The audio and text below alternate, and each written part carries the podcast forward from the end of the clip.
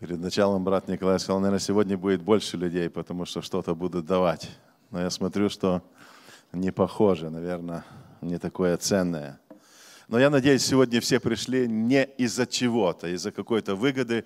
Мы все пришли на это место прежде всего соорудить, соорудить жертвенник нашему Богу, принести благодарность, хвалу, поклониться Ему, иметь общение друг с другом и с Ним. И, конечно же, услышать, что Он сегодня нам скажет. И э, мы продолжим э, исследовать или проходить книгу Евангелия Матфея. Э, конечно, знаете, э, брат Анатолий Чернегло прошлую, прошлую среду но я скажу так, профессионально как-то он это все оформил, там PowerPoint. Э, знаете, я вспомнил сейчас, э, э, была у нас группа благовестники, вот Анатолий, старший этой группы, он высказал свое мнение насчет, ну, нашего возраста людей, что нам уже это не дано, постигнуть это все, технологии и все остальное. Поэтому мы Э, как она называется, old school да, методом. Мы э, так, знаете, как научены, нам уже поздно переучиваться молодым, кто помоложе, пусть им поможет Бог, чтобы все, что Бог дает разум людям, они исследуют, изобретают.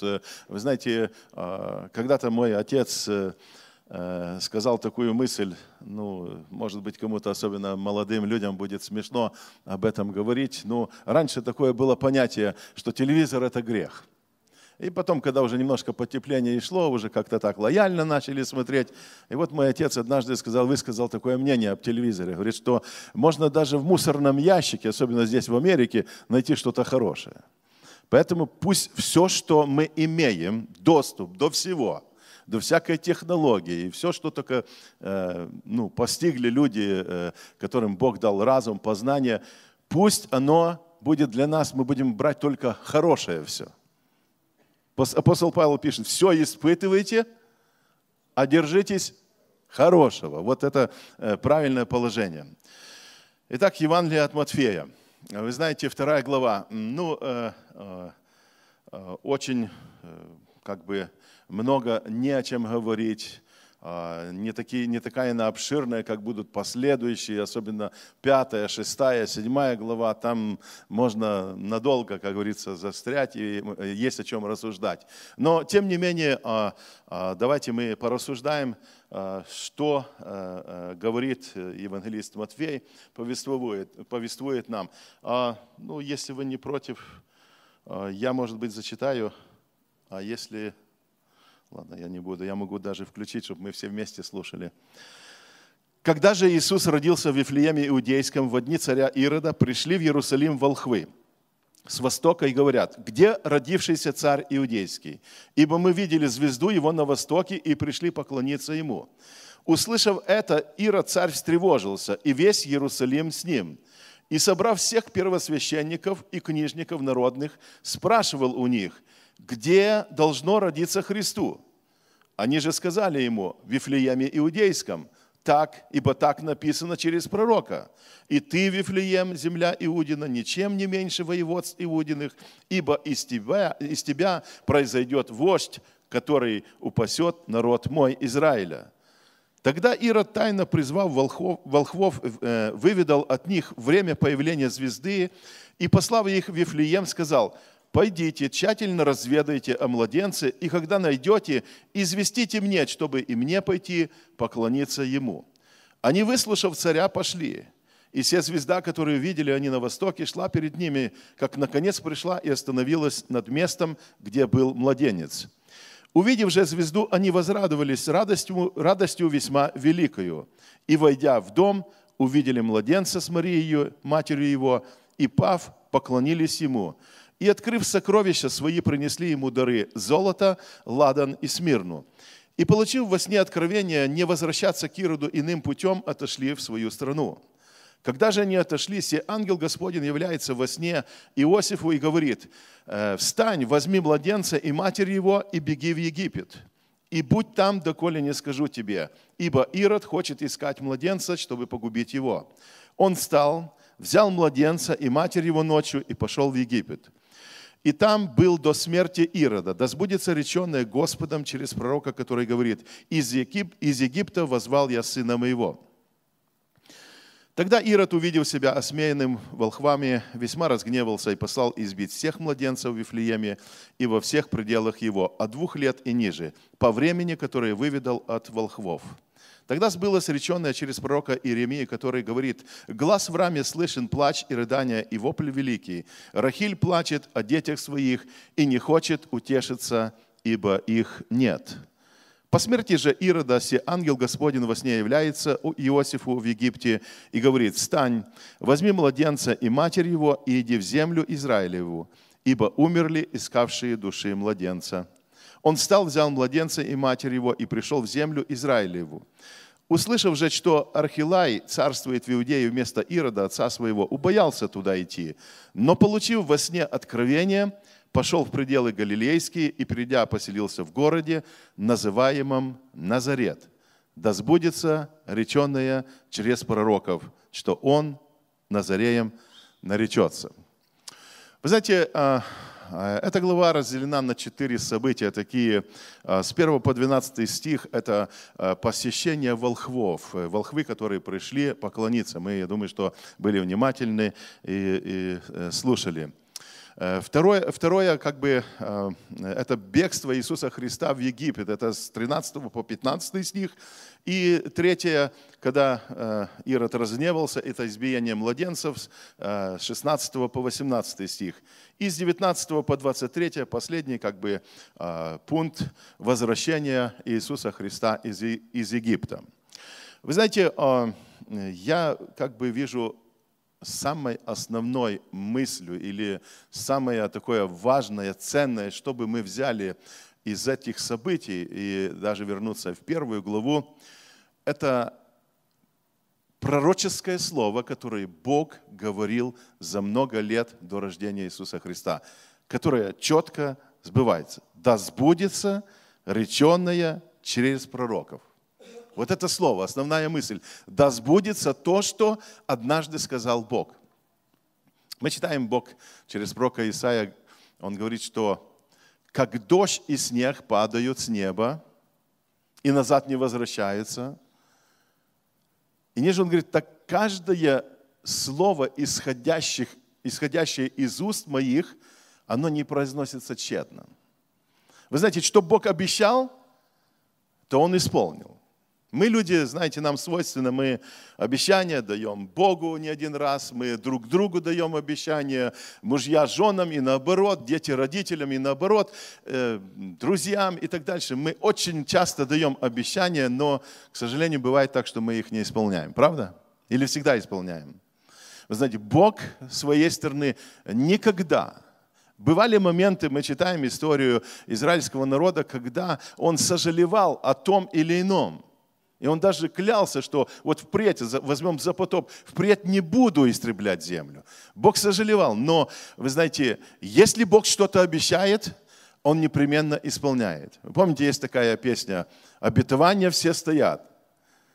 Хотя бы звезды погасли в небе, хотя бы в мире погибло все. Что обещал Бог, то Он даст. Что обещал Бог, то Он исполнит. Слава Господу. И вы знаете, Он обещал Мессию, но, к сожалению, те, для кого Он обещал, они до сих пор, многие евреи ждут Мессию. Они не приняли Его.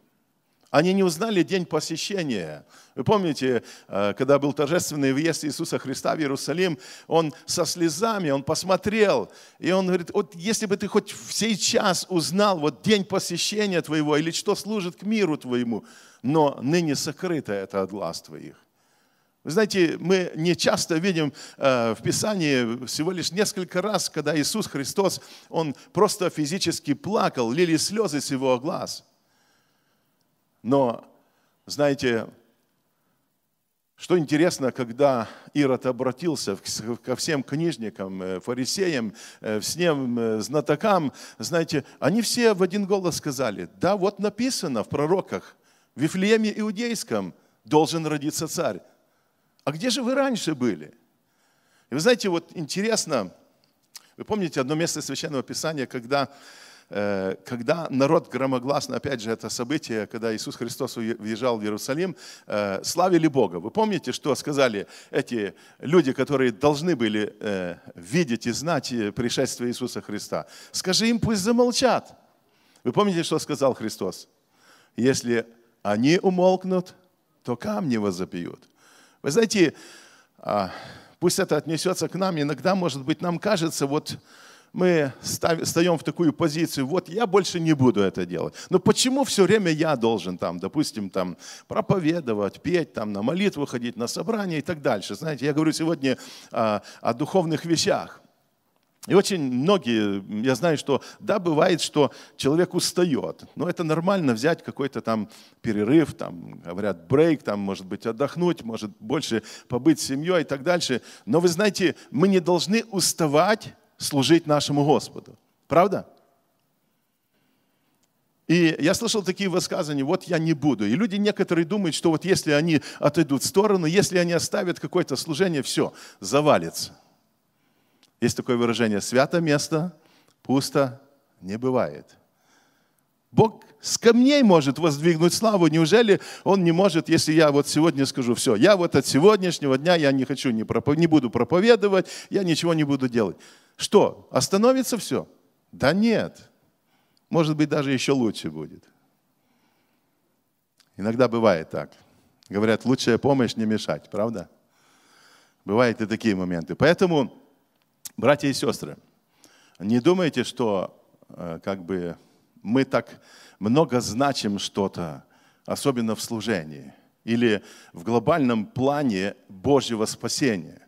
Мы обязаны видеть и знать времена и сроки. Мы, я э, в конце немножко обращусь к этому, мы как церковь, мы как те люди, которые, во всяком случае, должны знать Писание и помнить те, особенно э, признаки второго пришествия Иисуса Христа, и смотря на этот мир, как все сбывается, мы прекрасно должны понимать и знать, в какое время мы живем. Мы должны, смотря на все, что сбывается, слава Господу. А это вот, Иисус Христос сказал, сбылось. И это сбылось, и это сбылось, и это. И вы знаете, там совсем мало осталось. И скоро все сбудется. И скоро придет Иисус Христос за церковью своею. Готовы ли мы сегодня? Я еще раз повторю эту мысль. мысль. Братья и сестры, то, что Бог запланировал, Он исполнит. Хотим мы этого или не хотим? Будем мы ли активными участниками в Его общем плане спасения, либо пассивными, от этого ровным счетом ничего не поменяется оно будет отражаться только для нас. В лучшую или в худшую сторону. Апостол Павел пишет, я веру сохранил, течение совершил, и теперь мне готовится венец. Что нам сегодня уже, давайте так скажем, как э, совершивши, э, совершившееся, готов ли, ли сегодня венец? Сделал я действительно, как апостол Павел, я веру сохранил, течение или то служение, веренное мне, или то поручение, которое Бог дал, я исполнил. Мне уже готовится венец славы. Я думаю, что стоит э, задуматься, и пусть нам э, поможет Бог. Значит, э, давайте мы сейчас немножко пройдем каждый из этих событий, которые произошли, особенно первые, ну, уникальные, знаете, уникальное событие, немножко, может быть, глубже копнемся. Я думаю, что вы знаете, ну, скажу свое мнение, немножко отклонюсь. А, люди, которые действительно жаждут Слова Божьего, которые исследуют Писание. Сегодня слава Богу, доступ есть, можно, можно на такую глубину э, э, опуститься или укопаться, э, такие жемчужины достать, то, что мы раньше, ну, как бы не было такой возможности, не знали, как братья старшие понимали, так они нам объясняли, мы так верили. Сегодня разные толкователи, разные переводы, разные справочники, то есть можно сегодня намного, намного как бы глубже познать или изучить Слово Божие. Вы знаете, это действительно э, светильник нашей ноге, это действительно... Человек, не знающий Писания, это, знаете, как где-то в пустыне нас оставить и не дать нам компас. И мы не знаем, куда идти. Ну, можно примерно по солнцу там сориентироваться, но мы наверняка заблудимся. Поэтому слава Богу, что есть Божье Слово, которое живо, действенно, оно острее всякого меча острова, и оно нам помогает э, совершать это земное поприще.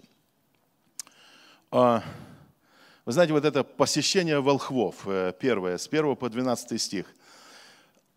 А, знаете, опять же, вот интересные такие моменты. А, мы как-то, ну, во всяком случае, не знаю, может, вы по-другому. Я, когда маленький был, когда слышал эти истории о Рождестве, э, мне казалось, это так все быстро, раз, два, где-то, может, за несколько, может, э, дней или недели или месяца прошло все, вот, э, рождение Иисуса Христа, так быстро Иисус вырос. А нет, не все так быстро было. И если взять мудрецы, волхвы, а, я вот тут отметил некоторые, некоторые может быть, для вас будут э, послужить благословением, что-то более вы э, обширно узнаете. А, значит, смотрите, это должно было произойти примерно от 40 дней от рождения Иисуса Христа и примерно до двух лет. То есть это не было в первые дни, вот Иисус Христос, даже мы э, картинки видим, э, Он еще там в яслях, там еще овечки, там э, это. Это уже могло быть Иисусу Христу где-то э, до двух лет. И он уже наверняка не был в, там, в тех яслях, где он родился. Уже, наверное, если не бегал, э, то ползал точно уже. Значит, где-то в другом месте они жили. Э, то есть... Э, Э, в всяком случае, может, вы так не понимали, я когда, ну, когда маленькими были, я примерно, ну так, нам, во всяком случае, разные открыточки, мы как бы воображали нам, что это вот родился Иисус Христос, и тут через несколько дней или на следующий день пришли мудрецы. Нет, они сделали довольно долгий путь, около тысячу майлов, где-то 1600 километров. Это сегодняшний Иран. А, и поэтому они долго и шли, не знаю, на верблюдах или как. И, э, знаете, Ироду тоже потребовалось какое-то время, чтобы понять, волхвы к нему не вернутся. Тогда Ирод, чтобы чувствовать себя уверенно, пошел на крайние меры. Вот это его крайние меры, это следующее как бы, событие, которое он э, будет э, э, совершать. Это он решил так разрешить вопрос потому что мы читаем, он убоялся, знаете. Это человек, который, да сегодня, наверное, я думаю, что нет, наверное, там царя, президента, который бы не переживал за свое кресло. Все они боятся, все они хотят как можно больше пробыть, и особенно они стараются всех э, потенциальных конкурентов куда-нибудь подальше. Так же самое произошло э, и в данной ситуации с Иродом. Вы знаете, это были непростые люди. Давайте я, может, быстренько прочитаю, я постараюсь долго времени не занять. Это были высокопоставленные люди, потому что их допустили к Ироду. Обычно мы говорим о трех волхвах, но в Писании не сказано, э, э,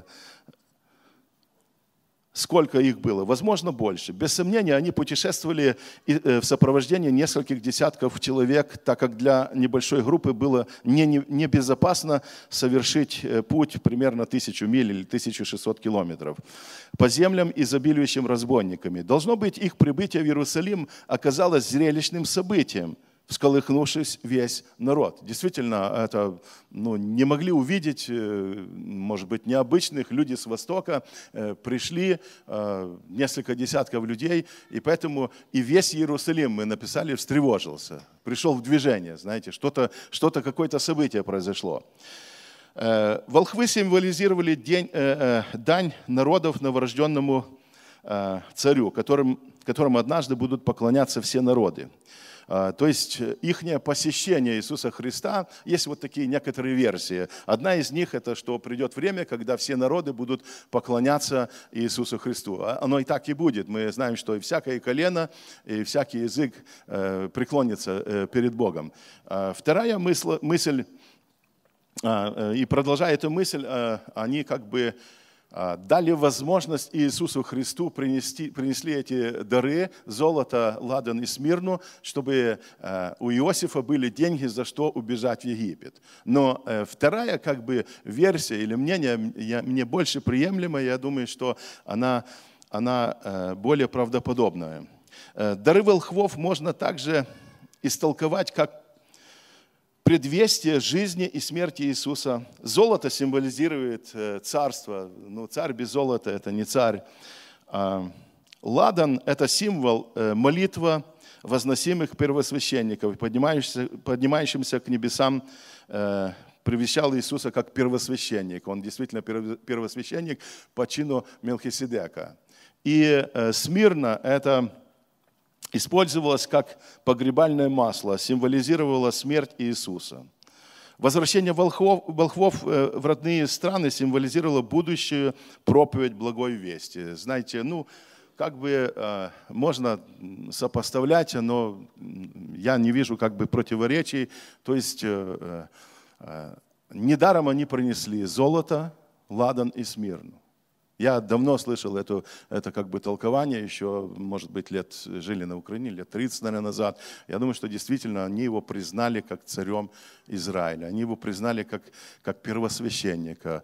И, а, кстати, знаете, э, интересная мысль э, – эти волхвы, э, это бывший Иран, это земля Авраамова. И так предполагают, что это потомки остались, они э, иудеи, и они знали Писания, и, возможно, из них вот это мудрецы, волхвы, как их э, астрономы сегодняшним языком, и они, э, есть такая версия, что они знали Писания, и они знали о рождении Иисуса Христа, и вот они увидели эту звезду. Я думаю, что это более правдоподобная версия, и я думаю, что я сегодня сказал, у Бога случайности не бывает, правда? Все то, что запланировано, особенно он сказал через пророков, оно исполняется. И я не думаю, чтобы это были просто какие-то астрономы, которые любили смотреть в небо, там, считать звезды и так дальше. Вообще, э, звезда волхвов тоже есть несколько версий, я их прочитаю. Э, есть три таких предположения. Первое э, предположение, оно было выдвинуто по поводу звезды, которая привела волхвов в Вифлеем, это сверхновая или новая звезда. На очень далекой звезде происходит взрыв, и поэтому на какое-то время она становится намного ярче, чем обычно. Иногда настолько яркой, что ее видно даже днем. Но у нас нет информации о сверхновых момент рождения Иисуса Христа. Вторая версия – это комета, самая известная из них – это комета Галлея, которая действительно была видна в 12-11 году до рождения Христа. Но это слишком рано, так как Иисус родился э, в 6 или 5 году ну, как бы до нашей эры. И последнее, это как бы парад планет. Это в седьмом-шестом годах до рождения Христа сблизились три планеты – Юпитер, Сатурн и Марс. Это редкое тройное сочетание, известно под названием, э, я, э, тут есть по-английски, я э, по-русски, или Великое Соединение. То есть это три соединения, Великое Соединение. Они о чем-то говорили. В конечном итоге важно лишь то, что Бог посредством сверхъестественного даяния или через природные события привел волхвов как представители языческих народов поклонения царю иудейскому, который однажды станет царем всего мира. Аминь. И мы в том числе. Они это признали, они пришли, поклонились. И, э, значит, э, вот это э, как бы событие насчет волхвов. Знаете, вообще для меня немножко как бы тоже я почерпнул информацию. Э, а сегодня очень много астрономия пошла вперед. Э, вот эти все звезды, галактики. Я думаю, что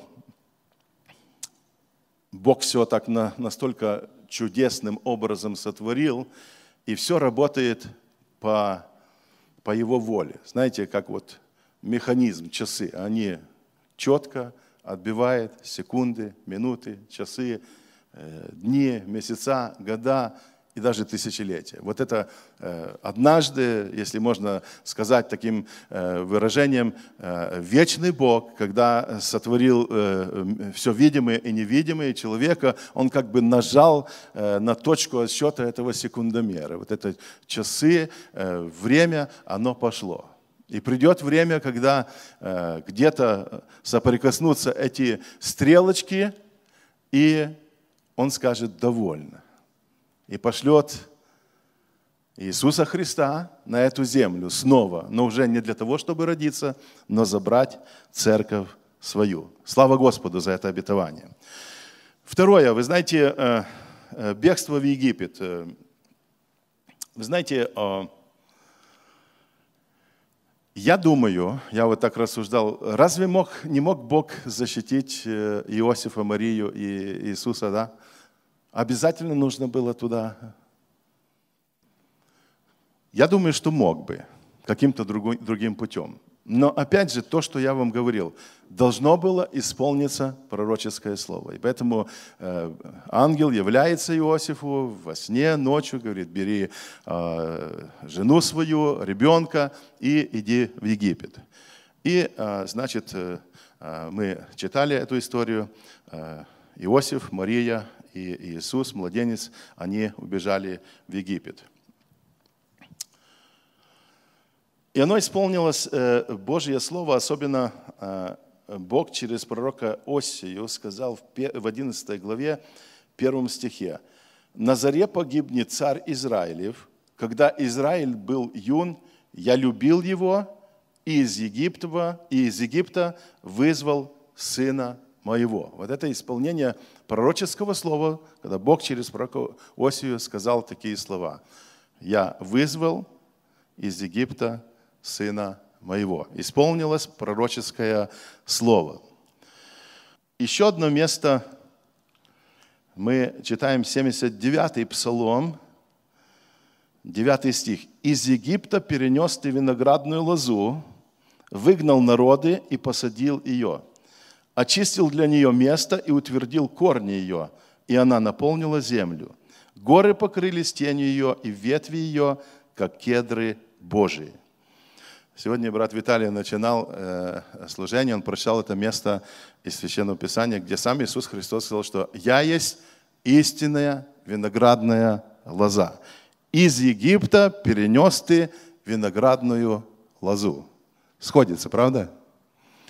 Вы знаете, э, опять же, это, это мы читаем за много лет до рождения Иисуса Христа.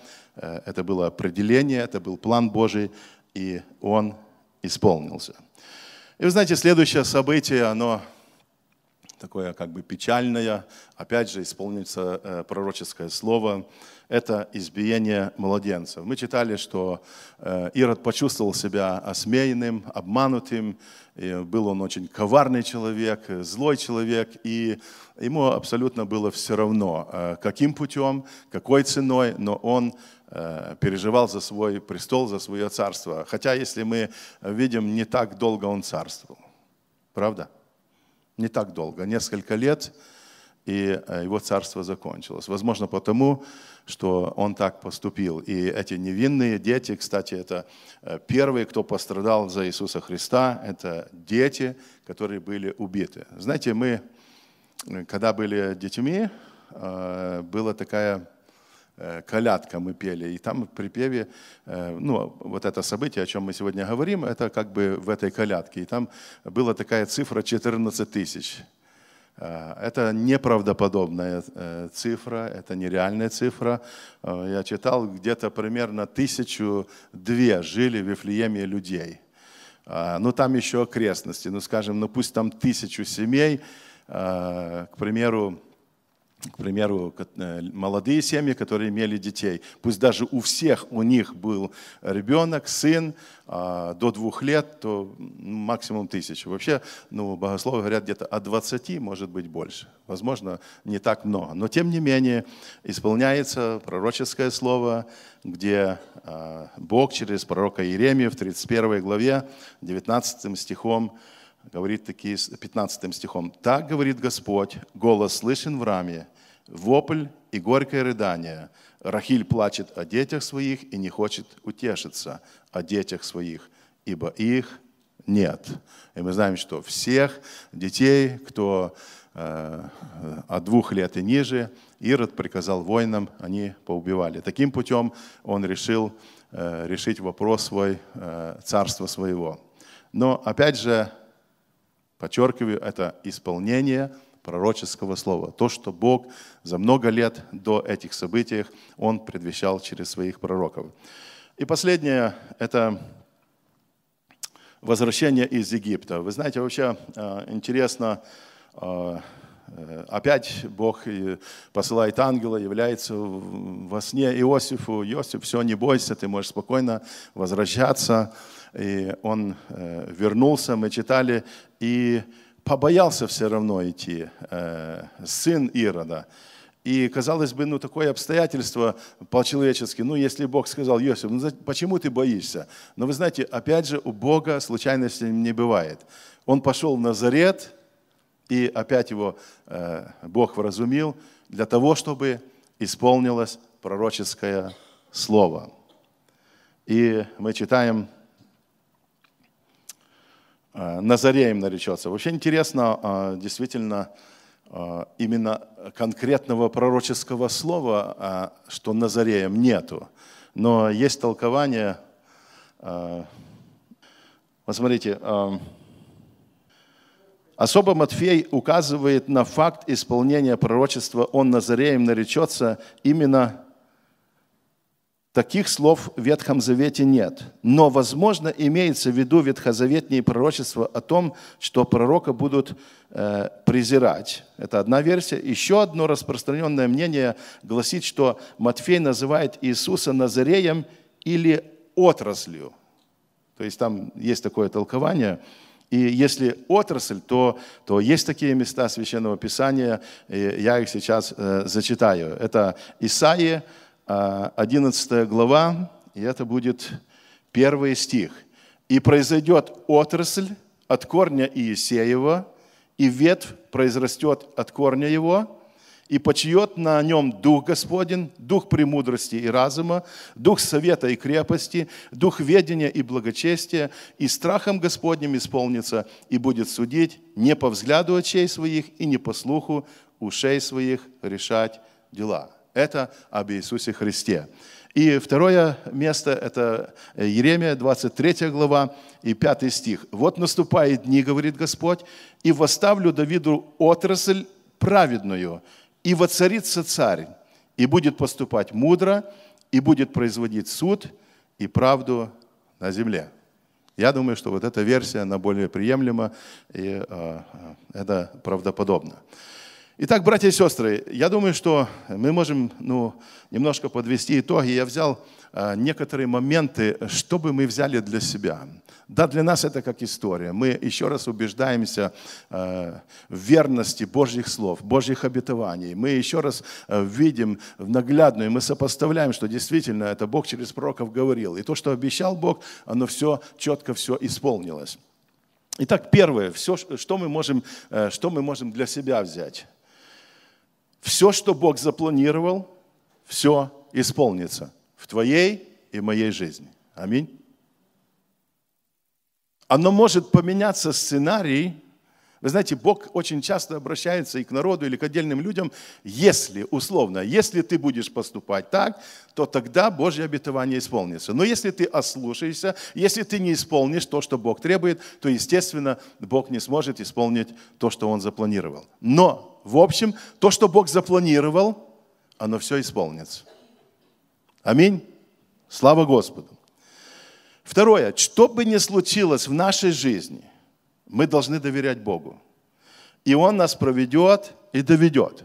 Вы знаете, в данном случае, я думаю, что мы э, помним, э, э, брат Анатолий прошлую, прошлую среду говорил о Иосифе. Он был благочестивый, богобоязненный муж. И за Марию, вы знаете, они, они переживали за своего ребенка. И я думаю, что наверное, не, не меньше, чем другие. Я даже э, так предполагаю, что они намного больше переживали за Иисуса, чем за тех последующих детей, которые не имели. Они понимали, кто это, что да, это как их не сын, но это тот обещанный Богом. И поэтому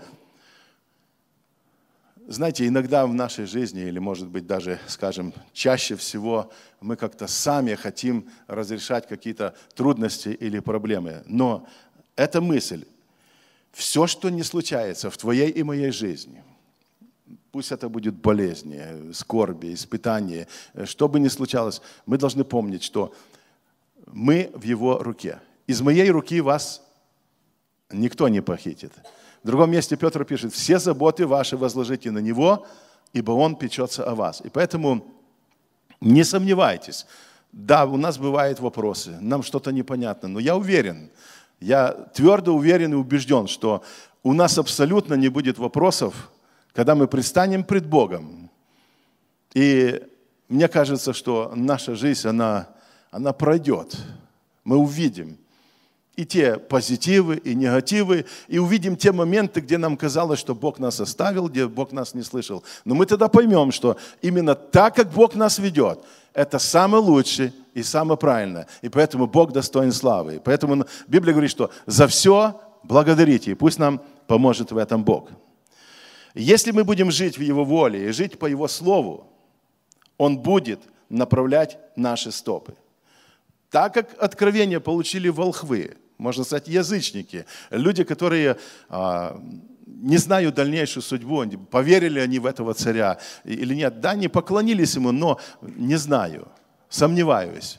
Но мы люди верующие, мы люди, которые, наши имена записаны в книгу вечной жизни, мы есть дети Божии, тем более, братья и сестры, если будут какие-то, может быть, тупиковые ситуации, обязательно Бог через какие-то обстоятельства, возможно, откровение так же само ночью, во сне, или через пророческое слово, или еще через что-то, но Бог обязательно нас проведет. И если где-то опасность, Он нас проведет другим путем. Аминь. Знаете, я э, твердо знаю верю, если бы мы знали, ну, мы могли открыться у нас духовные глаза, и чтобы мы прошедшую нашу жизнь увидели, сколько раз – Бог сохранил твою и мою жизнь. Я думаю, что мы бы очень много благодарили Богу. Мы сейчас это не видим и не знаем, но придет момент, мы, мы я надеюсь, это, это откроется. События, которые совершаются в наше время, я уже сказал эту мысль, мы должны знать, о чем они говорят. Так как вот эти волхвы, они увидели звезду, они четко знали, что народился царь. И они пошли, ему поклонились. Братья и сестры, события, которые совершаются в нашей жизни, мы должны знать. Вы помните, Иисус Христос что-то обличал людей. Вы различаете, смотрите на небо, знаете, что дождь будет, а времена и сроки не можете знать. Вы знаете, иногда в нашей жизни так бывает. Мы знатоки в чем-то другом, только не в том, что нужно. Бывает так? Мы очень много исследуем, нам очень много интересно то, без чего можно обойтись. Но то, что нужно для нас, это Слово Божие, Его волю. Вот это в первую очередь. Поэтому написано, прежде всего искать Царство Божие, правда Его, остальное приложится. Пусть нам в этом поможет Бог. Если нужно будет, так об этом говорит Библия, мы должны быть готовы даже пострадать за Иисуса Христа. То, что пережили наши отцы, деды, многие из них, то, что было с этими детьми, невинными детьми, они пострадали за Иисуса Христа. И поэтому мы читаем, Библия говорит, чтобы мы не страдали, как какие-то воры или еще кто-то, что-то плохое, когда нарушаем закон. Но если мы за Иисуса Христа, Библия называет нас какими? Блаженными. Пусть нам Бог поможет, чтобы мы были действительно блаженными людьми. И если придут такие моменты в нашу жизнь, мы должны быть готовы и пострадать за Иисуса Христа. И последнее. Мы должны всегда, во всех обстоятельствах, приносить, как это делали э, мудрецы или волхвы, они пришли, они поклонились Иисусу Христу. Они что-то принесли. Братья и сестры, Апостол Павел пишет к евреям, будем непрестанно приносить Богу жертвы хвалы уст наших, наших прославляющих имя Его. Это, это однозначно мы должны всегда приносить жертвы хвалы уст наших. Кроме того, а, не буду распространяться, вы понимаете, э, мы должны и наше время, и наши силы, и наши финансы, и, и есть такая песня «Все Иисусу отдаю». Понимаете? Все Ему я отдаю. Вы знаете, это, мы обязаны это делать. И пусть даже это будет тяжело, пусть это будут трудности, пусть это будет так, как эти волхвы, преодолеть такое расстояние, тысячу миль, это не в современных условиях, это не на, э, не на самолете, это не на машине, это не на велосипеде даже, но это в лучшем случае там на верблюдах или ослах. Тысячу миль. Я думаю, что это заняло, может, месяц, может, больше. Какие бы обстоятельства ни были, может быть трудно, может быть жалко, больно, мы должны поклоняться нашему Иисусу Христу и приносить Ему жертвы или дары. Аминь. Давайте мы с этим желанием, на этой ноте сейчас мы склонимся и скажем, Господь, помоги нашей жизни, чтобы мы действительно поступали так.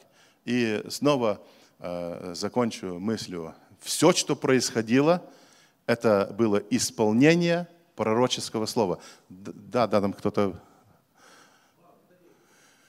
Ну, само значение назарейства это, это совсем другая тема. Он именно назареем э, назвался э, э, э я понимаю так, как отрасль. То есть это, это, это, я понимаю, что, о чем вы говорите. Назарей это, ну вот я даже проповедовал в воскресенье, вот был э, Самсон, Назарей Божий. Это, это люди отделенные, они были ограниченные от много чего. Это избранные Богом люди, которых Бог употреблял э, для определенной работы.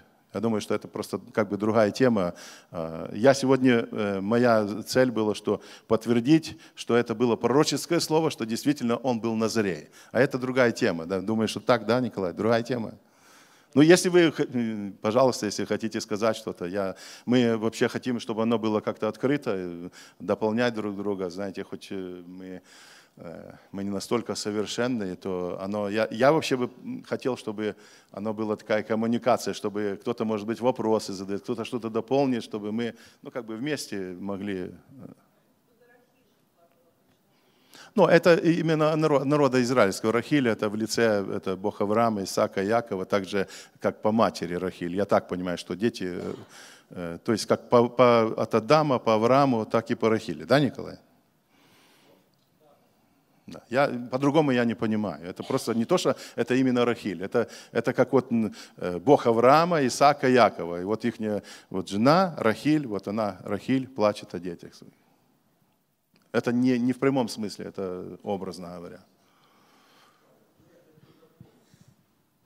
Да, вина и секира, это Бородгена, я, я э, как раз в воскресенье проповедовал за, э, за Самсона, я говорил, что он э, не пил ни вина, ни секиры, и бритва не касалась. То есть это как бы другая тема. Это, это правильно, но я не видел в своих как бы обязанностях, или чтобы я об этом говорил сегодня. Хотите что-то еще? Ну, я, я читал об этом, поэтому это не случайно он в Назарете поселился. Это исполнение Божьего Слова, Божьего плана, Божьего определения.